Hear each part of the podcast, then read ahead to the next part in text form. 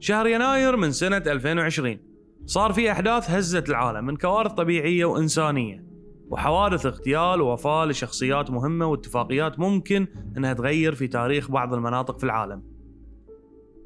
ودع العالم سنة 2019 منتظرين سنة جديدة تملأها السعادة والأمل والنجاحات.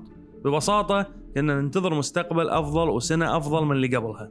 قبل لا ننصدم بداية سنة ترسها بلاوي اليوم حاب ألخص أبرز الأحداث لقرن يناير 2020 على مستوى خليجي فقد الشعب الخليجي السلطان قابوس بن سعيد رحمة الله عليه في تاريخ 10 يناير وبعدها بيومين فقدنا الراحل الفنان علي الغرير الله يرحمه برحمته الواسعة.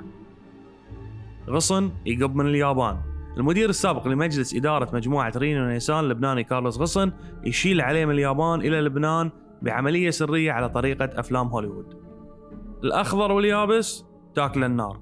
استقبلت أستراليا العام الجديد بحالة طوارئ أعلنت عنها قبل نهاية العام الماضي واستمرت مع العام الجديد. بسبب موجة حرائق تعتبر الأسوأ في تاريخ البلاد. راح ضحيتها 29 شخص ونفوق ملايين الحيوانات وتدمير أكثر من 2500 منزل. العالم على مشارف حرب عالمية لكن عدت سلامات. قعدنا الصبح بتاريخ 3 يناير على خبر اغتيال قائد فيلق القدس بالحرس الثوري الإيراني قاسم سليماني وأبو مهدي المهندس نائب رئيس الحشد الشعبي. لتعلن الولايات المتحدة عن مسؤوليتها وراء عملية الاغتيال واللي نفذتها طيارة بدون طيار. بعدها إيران في تاريخ 8 يناير نفذت هجوم صاروخي على قاعدتين عسكريتين في العراق.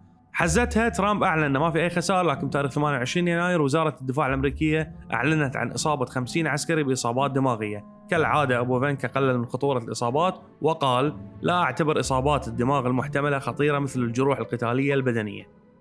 الطيارة الأوكرانية في نفس يوم قصف إيران القواعد الأمريكية في العراق صاروخ إيراني طائش يضرب طيارة مدنية أوكرانية وروح ضحيتها 176 راكب من جنسيات مختلفة.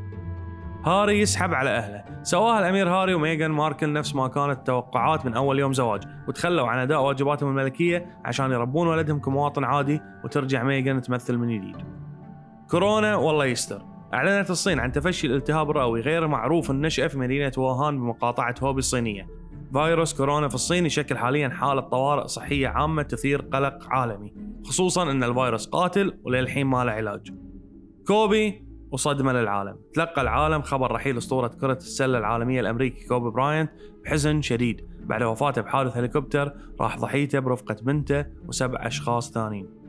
صفعة القرن اللي سماها ترامب صفقة. نهاية الأحداث الساخنة ليناير 2020 أعلن الرئيس الأمريكي ترامب في 28 يناير عن خطة السلام المقترحة بين الفلسطينيين والإسرائيليين والمعروفة بصفقة القرن. بحضور نتنياهو وسط استنكار شعبي من كل مواطنين الدول العربية. رد عليهم رئيس السلطة الفلسطينية محمود عباس أن القدس ليست للبيع وكل حقوقنا ليست للبيع والمساومة وصفقة المؤامرة لن تمر وأنها ستذهب إلى مزبلة التاريخ. اليوم تاريخ 31 يناير. أتمنى خلصنا المصايب مال هالشهر ويطوف اليوم على خير. ولا تتوقعون للحين يناير خاش شيء؟